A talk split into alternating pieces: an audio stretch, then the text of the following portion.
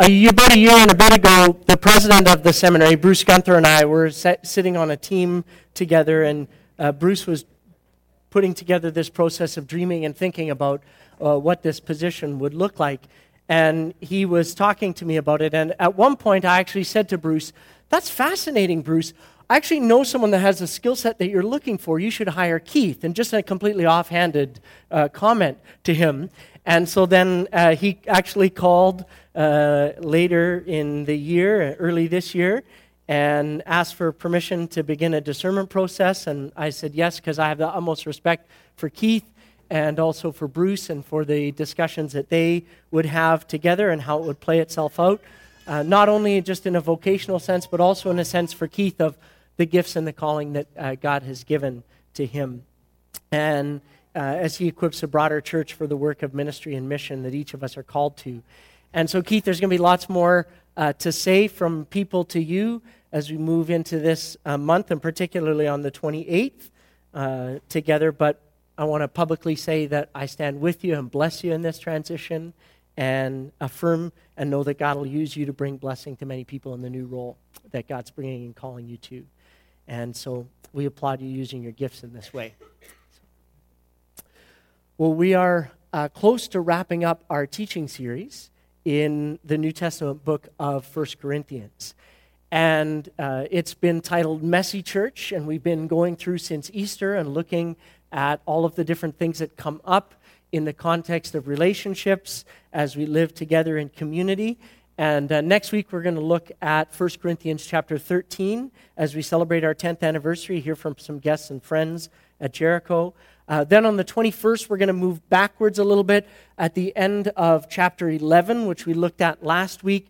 Uh, Paul talks very specifically about what it means to celebrate communion and the Lord's Supper together, and so we're going to revisit that passage. And then uh, we are in the, we've already looked at chapter 15 on Easter Sunday morning, and then chapter 16 we looked at in our previous series in the winter. So that's going to wrap up the book of 1 Corinthians before we use, move into our usual format uh, for the summer where we're going to be studying the life of David. So as we move through 1 Corinthians, we've looked at all of these different aspects of what it looks like to live together in some of the mess and the less tidy elements of life together. And some of the things that we've bumped up into are not as easy to explore or categorize together. And so today we're going to be looking at two of those topics as we talk about spiritual gifts. And we're going to explore uh, what Paul says in chapter 12 and chapter 14, particularly as it relates to two of the gifts that often are messier or maybe least or uh, understood, and that is the gifts of tongues and the gifts of prophecy. So we're going to pray as we look into God's word together this morning. God, we are uh, grateful for the way in which you equip and you strengthen and you guide us, uh, both individually and corporately. And so we pray you would continue to do that, Father, uh, in this journey. We pray as we look at the gifts that you have given to your church, we pray that you would continue to stir them up in our lives and in our hearts, and that you would continue to use those gifts in ways to make an impact in the world uh, and to further your mission. And so we want to say yes and amen to that, God, as we look into your word this morning. Amen. Well, how many of you uh, work at or live in a place of your profession, your vocation, where you have to take inventory? Put your hands up if you have to take inventory at your job. Okay, yeah, some of you have to do this where you're looking at everything, counting everything. How many of you actually that you like that part of your job? Only Cheryl? Only okay, only one person actually likes that part of your job. I worked at a job where we had to take inventory too, and I despised inventory weekend. It just seemed like a never-ending weekend. Uh, it was not always fun. But the purpose of inventory, inventory and taking inventory, at least as it was explained to me when I worked for the company that did it, is to rightly assess all of the resources that you have at your disposal, to know what's actually in the storehouse or on the shelves so that you can actually be effective with it. And the same thing is true of your life and your spiritual life. Every now and then it's helpful to pause and take an inventory and see what's going on in our lives and ask the question what resources has God given to me and entrusted me with that I could steward them well. And so that's connected with two of our core values here at Jericho. The first one is local service, global and local service. There are service. There are often mis- spelling mistakes on my PowerPoint. Uh, local is not one of them. Local is that fusion of both global and local, just like we did with the guys yesterday out locally. Uh, serving, and then as we do globally with our mission partners and with teams to Guatemala and other places, um, local service is walking in obedience to God and actively looking for opportunities that He gives us to use the time and the talents and the treasures for kingdom growth and impact. And so that's part of what we're about here at Jericho. And the other tie in to our core values is the core value of generous living. And we talked about this in our winter teaching series, but this, as it relates to stewarding well, is committing to live as faithful stewards, willing to cheerfully share what we have with others. Because generosity is going to touch all aspects of our lives our friendships and our service, our time, our gifts, and our abilities and our material resources. And so when we talk about uh, stewardship and understanding and taking an inventory of the things that God has given to us so that we can use it effectively, there's two kind of basic principles that I want to remind us of that we talked about in our summer series. Two basic principles of good stewardship.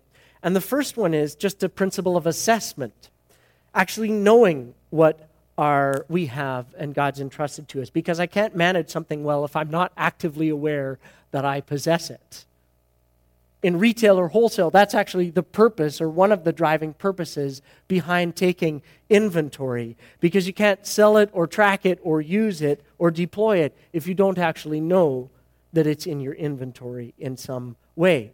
But once you possess that knowledge, then it's actually not just sufficient to say, yeah, okay, we have that sitting around somewhere. You actually have to deploy it. And so there's an accountability we learned in our winter teaching series about that, that God ultimately is going to hold you and I accountable for everything that He has given to us.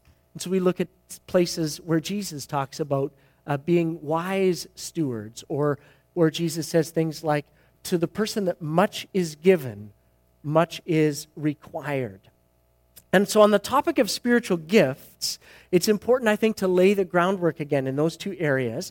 But this has led the Christian church into some interesting places, some of them helpful, some of them maybe not as helpful. And it's led us, I think, since the 70s into places, uh, what I would call three tiered thinking around spiritual gifts. And so follow this logic with me a little bit and see if maybe you haven't brushed up against it in some kind of discussion. So the first part of spiritual gifts is that the first part of gifts is that God just gives gifts and generously gives gifts to everyone. James chapter 1 verse 17 or Matthew 5 verse 45 which says the rain falls on the just and the unjust. God has given everyone here in Langley and in the lower mainland today a gracious gift of a sunny day, whether they know and acknowledge him or not. It's some part of his gracious and generous gifts to the world. And this is often referred to as common grace. But the second tier is gifts that fall into the category that Paul is talking about in 1 Corinthians in chapter 12, when he starts by saying, Now, uh, brothers and sisters, regarding your question about special abilities that the Holy Spirit gives, I don't want you to misunderstand or remain unaware of it. And so in 1 Corinthians 12, as Paul begins to talk about it, he's talking about something different than that. He's talking about that God has empowered those who are filled with his Spirit, those who would say, I have placed my life under the authority of God, the Holy Spirit. I've come into a relationship with him through repentance and faith. He's empowered us, then, those who believe in him, with something called spiritual gifts. And this has led the evangelical church in the 1970s and following to a resurgence of wanting to systematize or understand those gifts. And some of this has been helpful. So, you know, as that usually plays itself out, it's things like step one, same as taking, you know, an inventory in your company. Isolate and compile the gifts listed in 1 Corinthians 12, Romans 12, Ephesians 4, and 1 Peter 4. Step two, create an assessment that guides people towards choosing their gifts on this list. Not a bad idea. Some of you, how many of you taken some kind of inventory around your spiritual gifts before? Put your hands up. All right. Um, for me, I, I, took a lot of those. Uh, some of the, the uh, assessment tools that are out there to me felt like they had some flaws in them. So, for example, some of the questions that they ask are fairly obvious or leading questions. So, one of the questions I can remember on one of the inventories is uh, Do you often have people into your home for dinner? Hmm, I wonder what gift that could be asking about. Maybe it's the gift of tongues. Maybe it's, maybe it's the gift of oh no, it's hospitality. Right. Okay, I'll check off. Yeah, yeah, yeah. And sometimes then you kind of want to be perceived as having a gift, and so you kind of slant the test a little bit like, I think I'll, I'll check that one off. So because it's a little bit obvious, the end result is usually that 80% of the people that take these tests end up with the gift of helps, the ability to help others. Because we all want to, hopefully, be helpful and help other people. So sometimes those tests don't actually get us further in an understanding of where uh, we want to talk about with spiritual gifts. So, yes, God empowers those who are filled with His Spirit with the abilities that the Holy Spirit, as the third person of the Trinity, gives us. But there's another tier then that's developed in the Christian world, in some parts of it, and it's a little more subtle, but it also has a shadow side. And this tier has emerged either through explicit teaching or maybe from lack of teaching or understanding around operational strategies of thinking about these gifts. And there's some pockets or some conversations that come up that lead us to think sometimes that some spiritual gifts are greater than other spiritual gifts. The language that Paul uses in 1 Corinthians 12, if you go to the end of the chapter, where he says, eagerly desire greater gifts or eagerly desire the highest gifts. So the question that we want to think about is are there some gifts that are higher or better than other gifts in some way? And it's a question that Paul embeds in his discussion around gifts of tongues and prophecy in particular, because I think the two of those sometimes fall into that category. So I'll share a little bit of my own personal journey with you, and then we're going to look at the end of uh, 1 Corinthians chapter 12 together. For me, I grew up in a very um, conservative uh, Bible church movement, but then when we moved when I was a teenager to Ontario, I went to high school in Ontario, and I was attending a more charismatic school that believed in the full manifestation of the gifts of the Spirit. And this was very new to me. I mean, I had seen some of these things on TV, I had seen some of them or heard some of them talked about, but I hadn't experienced a lot of them.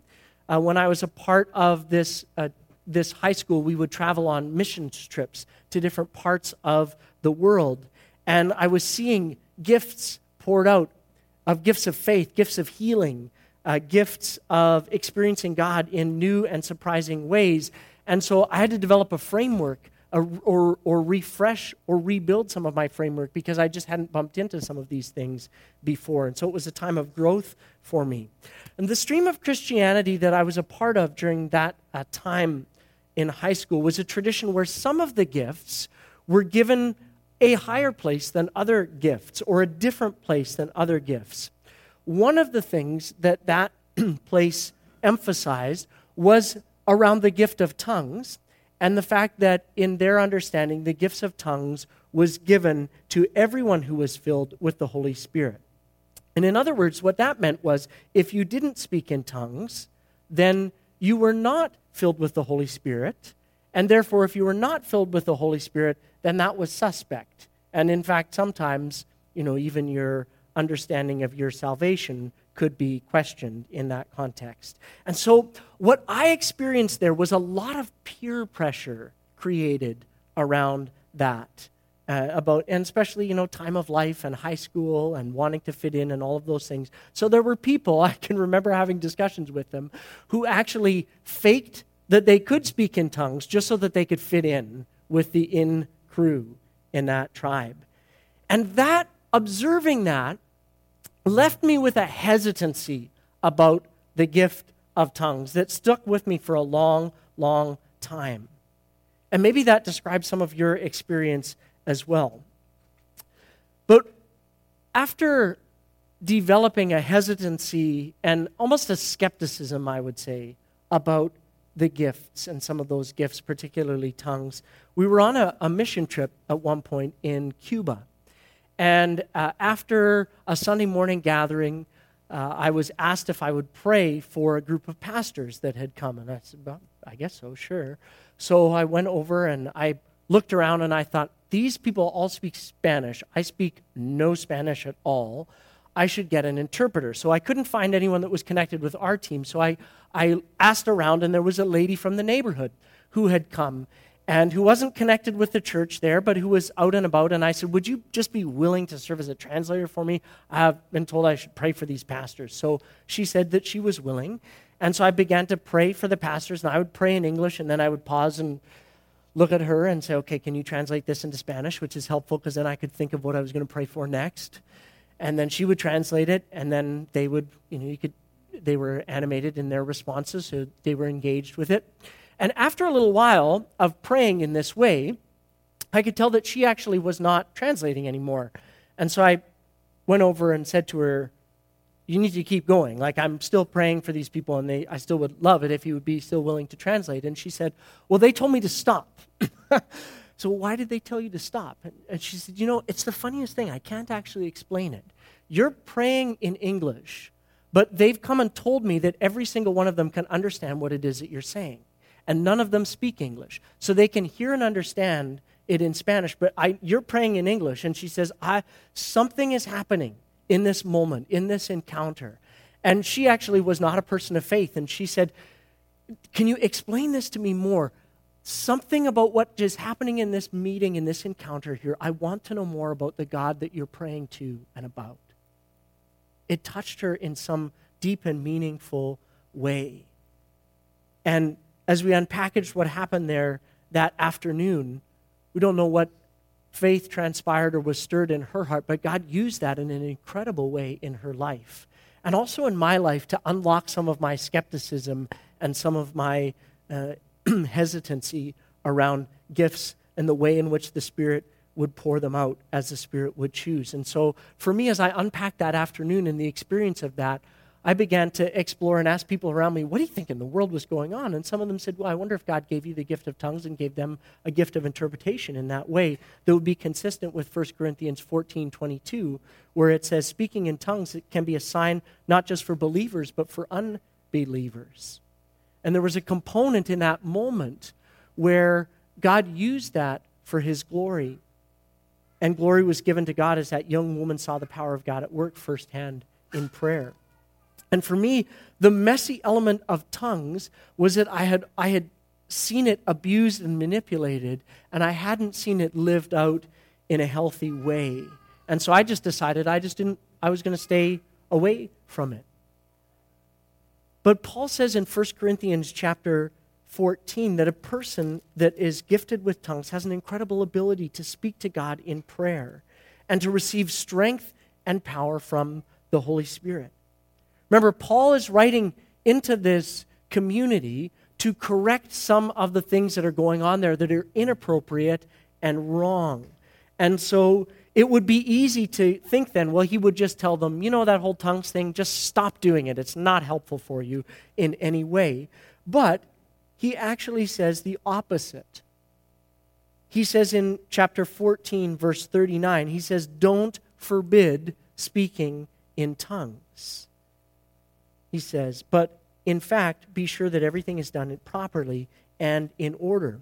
If you look at chapter 14, verse 27, Paul's correcting them and saying, the problem is just that you have too many people speaking in tongues, and it's going haywire because this is supposed to be an ordered understanding of public worship where people can come and meet with God, and you're creating some chaotic moments in that for people where it's not being exercised wisely and properly. But please keep exercising it, he says. Just make sure you're doing it in a way that is under the control and authority of the Holy Spirit and also in a way that's orderly. So the gift of tongues has a place. And some of us, I wonder, maybe you today have had an experience with the gift or that you have some hurt or baggage related to the gifts of the Spirit, maybe specifically as it relates to tongues. Maybe you too have experienced it in a manipulative way, or that it's, um, it's, it's, there's been some baggage there for you. and that scared you away from it. And, and perhaps maybe today you'd like to actually receive prayer for healing from some of that baggage and those experiences. And so we'd love to pray for you and ask that God would graciously release you from some of that uh, baggage and some of that history if you'd like. And maybe God would choose uh, to, to give you gifts of mercy or gifts of healing in that. And so I want to invite you just to consider coming for prayer in the response time afterwards as we respond in worship. But, but the gift of tongues is something that then, in the setting that I hung around in, was sort of a gift that was, was treated in a different way. And the other gift that was treated very differently was a gift of prophecy. And I began to notice something about this gift that Paul talks about in 1 Corinthians 12 and 14 that it was um, given or it was understood to be kind of a super gift in some way, like a really big gift. Uh, and I was never quite sure why or what this was all about, but uh, it always seemed when people talked about it to be reserved for people in leadership positions, very public. It was very demonstrative. And I asked around and said, Help me understand. I just don't, I'm trying to really wrestle with and understand uh, the gift of prophecy. And I was pointed to 1 Corinthians 12, 31, where there was a set of gifts listed, and the verse that finishes it was uh, verse 12, chapter 12, verse 31 eagerly desire the greater gifts. And so I was told that if I didn't have greater gifts, any of the gifts that were listed there, an apostolic gift or a prophetic gift or things like that, that maybe it was as a result that my faith was not big enough to handle those gifts. And uh, maybe God hadn't placed me in a position of leadership or authority uh, where I needed any of those gifts in any way. And so I should just be content with the gifts that I had. And it sounded kind of spiritual, although I experienced it as a little bit sort of pedantic and a little bit sort of, uh, but it, something about that didn't quite sit right with me. Like I knew, I knew that I wasn't a cessationalist. A cessationalist is somebody who believes that the gifts of the Spirit were only for the New Testament apostles, poured out in the first century for the founding of the church, and then after that done away with, and God doesn't move or work through those gifts anymore. But I didn't know what I was other than that. And so something bothered me about the thinking that some gifts were sort of super gifts uh, only reserved for certain people. And I couldn't put my finger on it for a long time until I began to read a little bit more and understand about 1 Corinthians 12. But 1 Corinthians 12, 31 happens in the context of a discussion of what Paul is saying. So I want you to turn in your Bibles with me to 1 Corinthians 12, and we're going to start in verse 14. And I'm going to read through uh, to verse 31. And when we get to verse 27, uh, the text will come up on the screen. So 14 to 27, you'll follow along on your phone or your Bible. I'm reading from the New Living Translation. Paul says, Yes, uh, the body, talking about the church, talking about the gathered community, has many different parts, not just one part. Uh, and if the foot says, well, I'm not a part of the body because I'm not a hand, that doesn't make it any less a part of the body. And if the ear says, well, I'm not a part of the body because I'm not an eye, would that make it any less a part of the body? If the whole body were an eye, how would you hear? If the whole body were an ear, how would you smell anything? But our bodies have many parts, and God has put each part just where He wants it. How strange a body would be if it only had one part. Yes, there are many parts, but only one body. And so the eye can never say to the hand, Well, I don't need you. And the head can never say to the feet, I don't need you. In fact, some parts of the body that seem weakest and seem least important are actually the most necessary. And the parts that we sometimes regard as less honorable are those that we clothe with the greatest care. So carefully protect those parts that should not be seen, while the more important parts do not require this special care. So God has put the body together in such a way that extra honor and care are given to those parts that actually have less dignity. And this makes for harmony amongst the members, so that all the members care for each other. And if one part suffers, then the other parts suffer with it. And one part is honored, all the other parts are glad. And all of you together are Christ's body, and each of you is a part of it. Here are some of the parts that God has appointed for the church.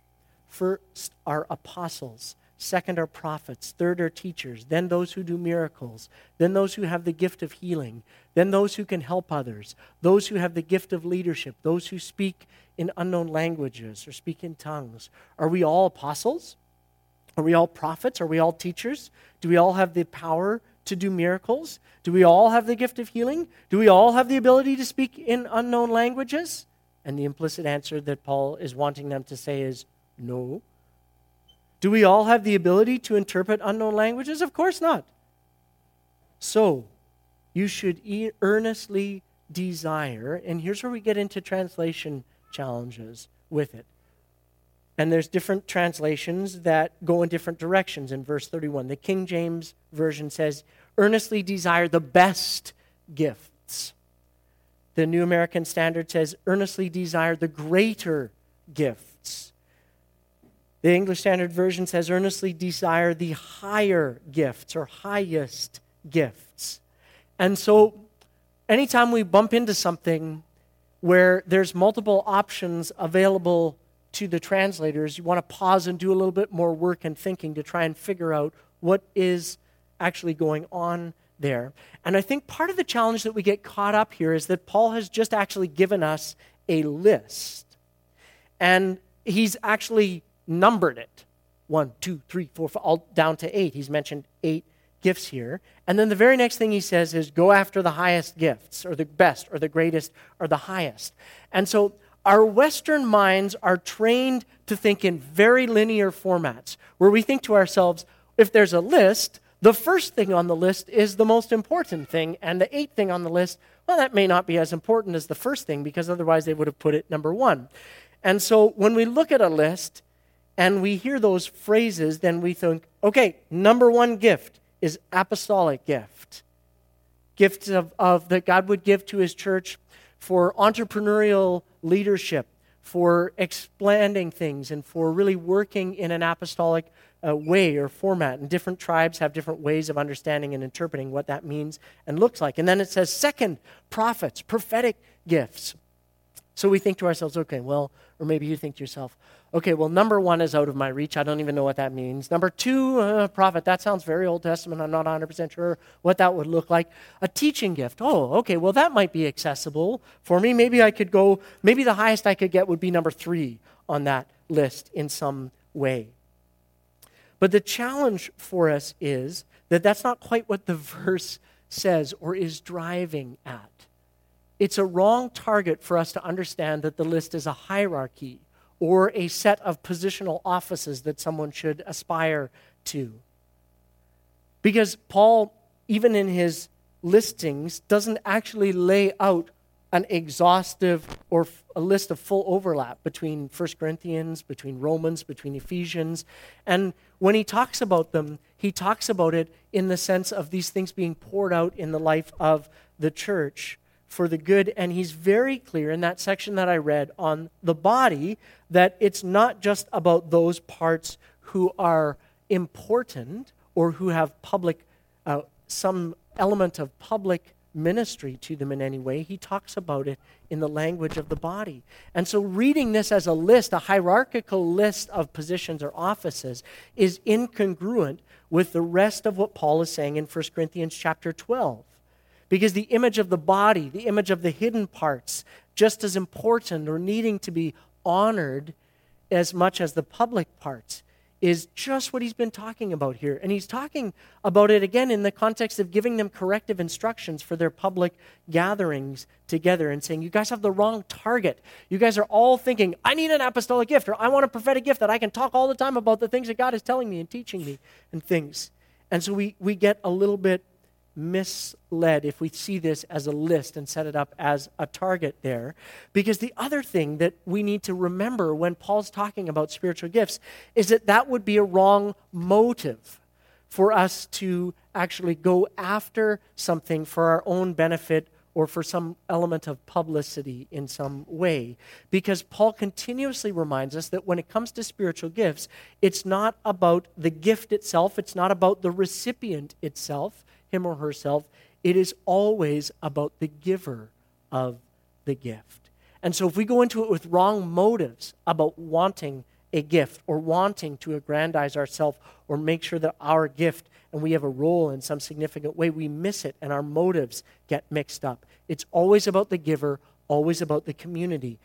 Because Paul is talking, if we get it into our heads that some gifts are more exciting than others, then we let our ego drive the conversation as opposed to letting the Spirit of God choose and distribute the gifts as he so chooses. When we get ambitious for a public nature of the gift, we want it so badly and we overlook the God the gifts that God has already given to us.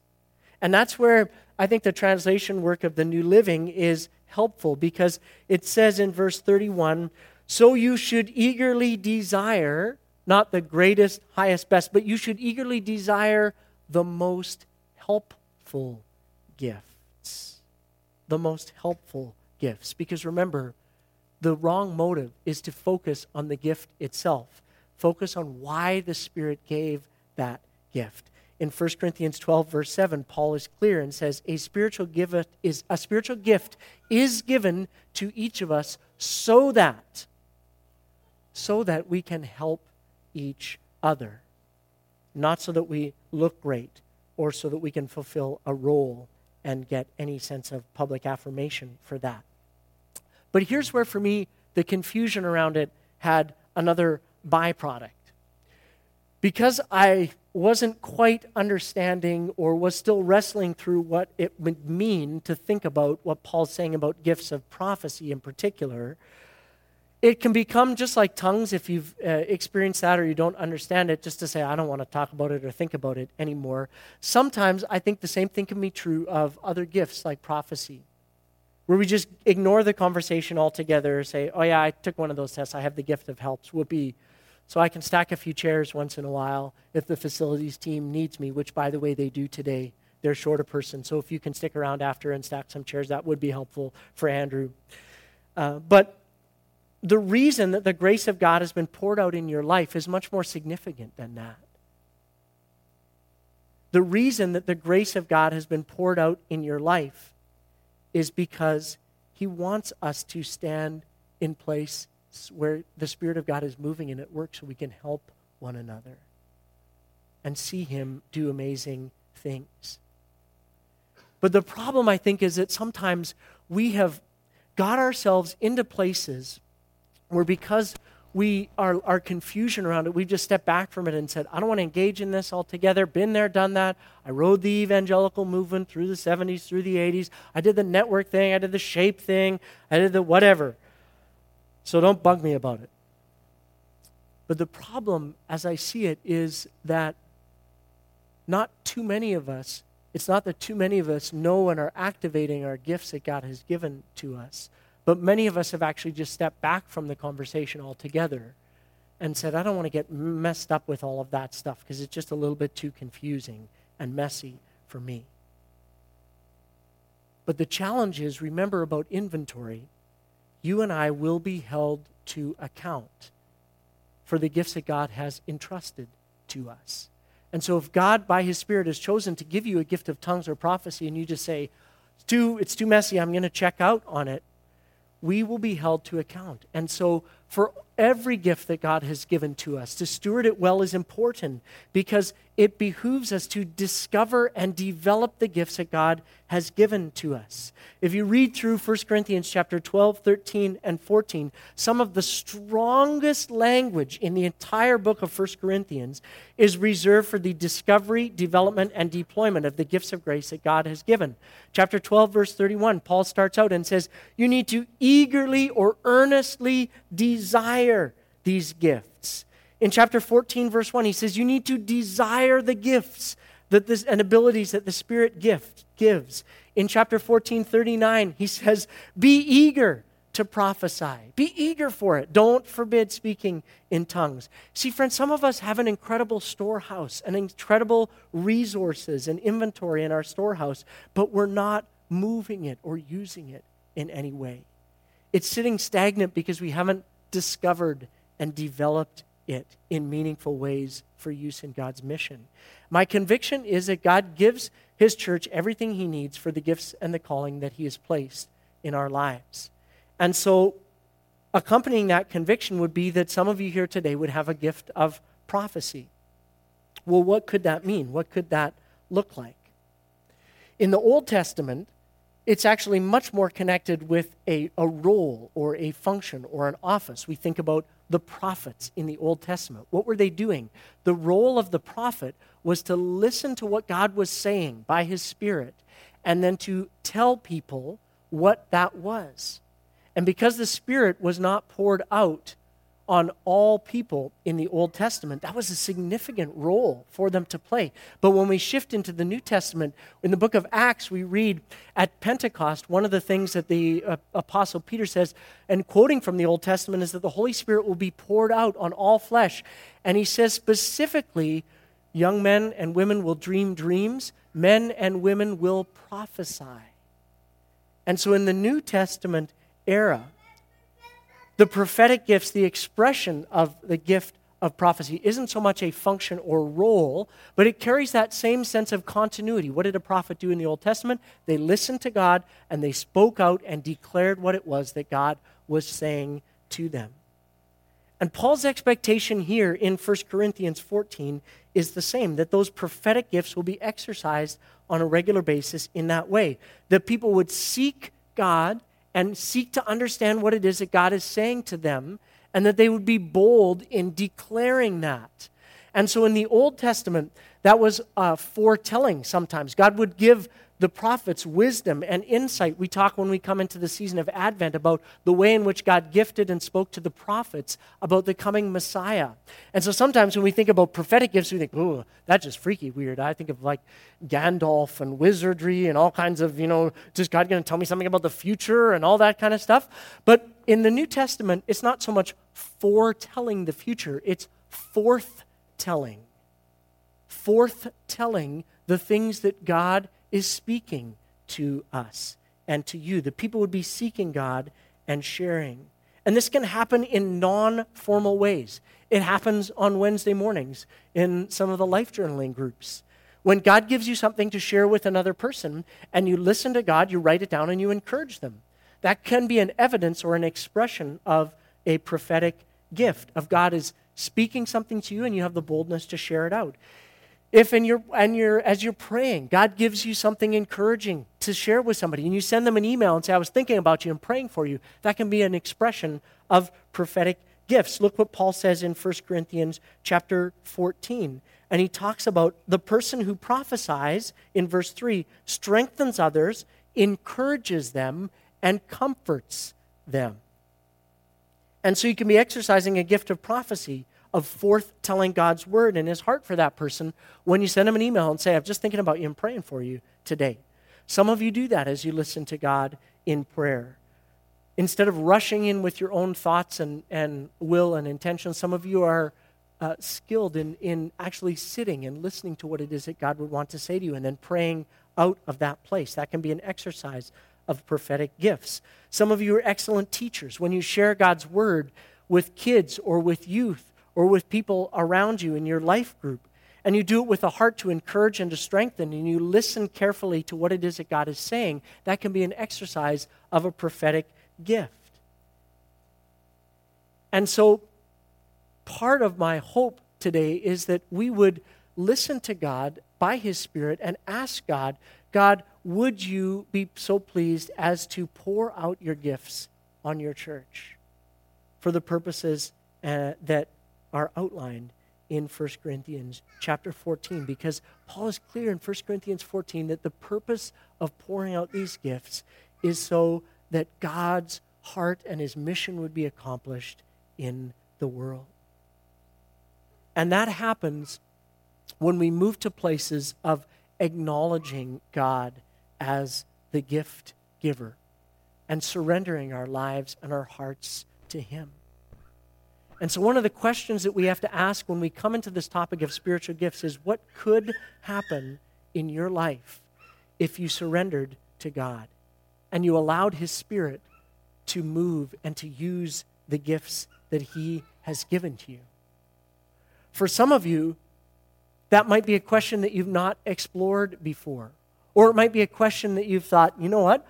I don't know if I'm even comfortable with asking that question because God might answer that question in a way that doesn't fit with some of my pre existing notions. Maybe you're here today and you say, I don't know that I actually have ever surrendered my life to God and the Holy Spirit in repentance and faith. So this sounds absolutely uh, off the charts weird to me that we would talk about things like this. But if you are here today and you don't know God, there is something maybe that God is stirring in your heart. And that's a gift that He wants to give you by His Spirit, the gift of repentance and faith. And so maybe that's the gift that God wants to pour out in your life today.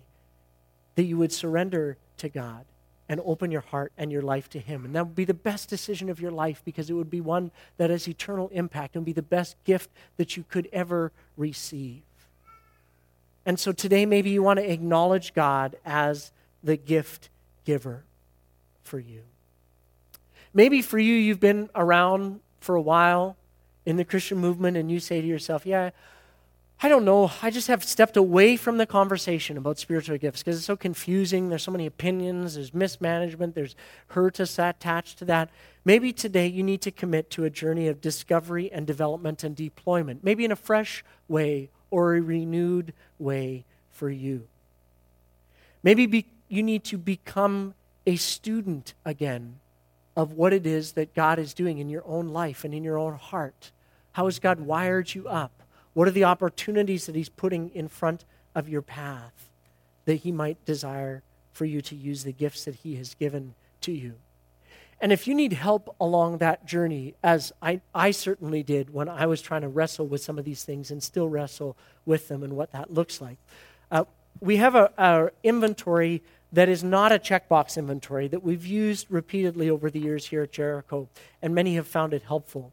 Uh, it's called a personal ministry resource inventory, and it's a series of questions around different aspects of everything from significant abilities to experiences that God has placed in your life, extraordinary experiences, a sense of God's calling. Is there areas where you've been fruitful? Uh, it will take you a while to fill it out. So that's probably why the checkbox thing is a little bit more appealing because it's faster and easier. This, you have to do a little bit more work and study.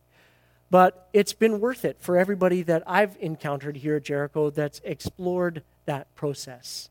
Uh, most recently, uh, Sachi sat down with Pastor Keith and did a great job of exploring that uh, together. And so there's copies of that available at the Welcome Center. And so if you say, I, I think I'd like to step out in that journey a little bit, and maybe you want to set up a time uh, to talk about that, go and get a copy of that and take it home and then let me know, and we'll work together on what it would look like to do that take home tool. Because as Jericho Ridge and here as the leaders, it's important to us that we steward the gifts well that God has entrusted to your church. And so if we don't help you in significant ways discover and deploy those gifts in meaningful ways, God will also have an accountability conversation with us. And so we want to walk out and help you develop and discover and deploy your gifts. Because we also understand that there is an accountability for this.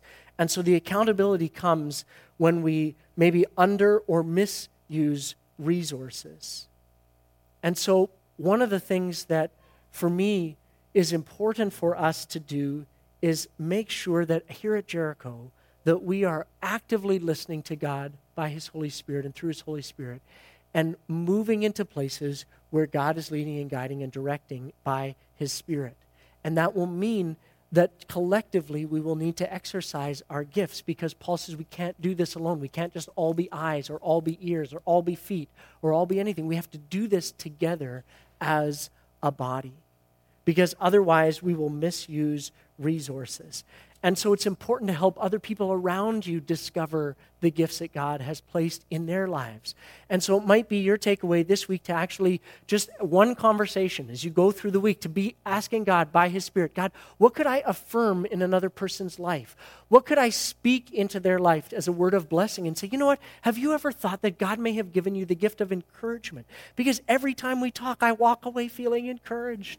Do you ever think that God has given you a prophetic gift? Because every time you speak, it, it's it stirs something up in me that I think that maybe you've been listening to God's Spirit in a way that's helpful and challenges me deeply, and I want to grow in that. What would it look like if everyone around Jericho took responsibility to nurture and develop the gifts that God has placed in this? and release and leverage them for the mission of God by the power of the Holy Spirit in the world. It'd be an incredible result because it would be deeply depending on God's Spirit, which is one of our outcomes that we've set for ourselves as a church in this season, as opposed to just trying to figure it all out by ourselves and then think we have a little bit of extra resources that God's given us by His Spirit. Now, invert that process and help nurture and design and discover and deploy the gifts that God has given to you and to those around you. We're going to move into a time of prayer response today, as we often do, and Dustin and the team are going to come and lead us in a few songs of worship. And I want to remind you that our prayer team is available for you at the side. Katie and I'll be over at the side. And if you want to uh, pray and ask that God would stir up gifts uh, that are in your life and maybe they've grown cold, or maybe you say, I just need to discover again those gifts that God has given to me, I'd invite you to come for prayer. We would love to pray that for you. Maybe there's an area of your life that you want to surrender to God and say, you know, I've had areas of past hurt in this, and I want to just ask that God would release healing and forgiveness in my own heart and life. God has a desire to release His Holy Spirit into your life today and release gifts in your life that are helpful for His body and for his mission in the world. And so I'd invite you to stand with me and we'll respond together uh, to God in worship and prayer. So let's stand together and I want to pray for you as we respond. Holy Spirit, you are welcome in this place. Uh, you are welcome in my life, in my heart, in the life of your church. we want to understand Jesus, the gifts that you have given and placed uh, into this body, because your word reminds us that the gifts and the calling of God are irrevocable. And so they're to be exercised. And so, God, we want to do that. And we want to step out into places of faith. We want to step out into places where we acknowledge and walk in obedience to you and ask that it be your wisdom and the Holy Spirit uh, that would guide us. And so, Father, I pray that you would stir up gifts that have been long dormant in people's lives today. I pray you'd stir up prophetic gifts to listen to you and to, to speak out the things that you are talking and sharing and whispering to us. I pray you'd stir up gifts of leadership, gifts of faith, gifts of encouragement, gifts of healing, gifts of tongues, all of the gifts, Father, of your Spirit. We want to be a place that exercises them under your leadership in ways that are wise and helpful and, and are submitted to you ultimately as the giver of gifts, God. And so, God, would you gift us with wisdom to do that? Would you gift us with humility uh, for each other's faults and attempts in that? Would you gift us with everything that we need by your Spirit, Father? And so we move into this time of responding to you uh, in prayer and in worship and in faith. We pray that you would stir it up in our hearts, Holy Spirit. In the name of Jesus, we pray. Amen. Amen.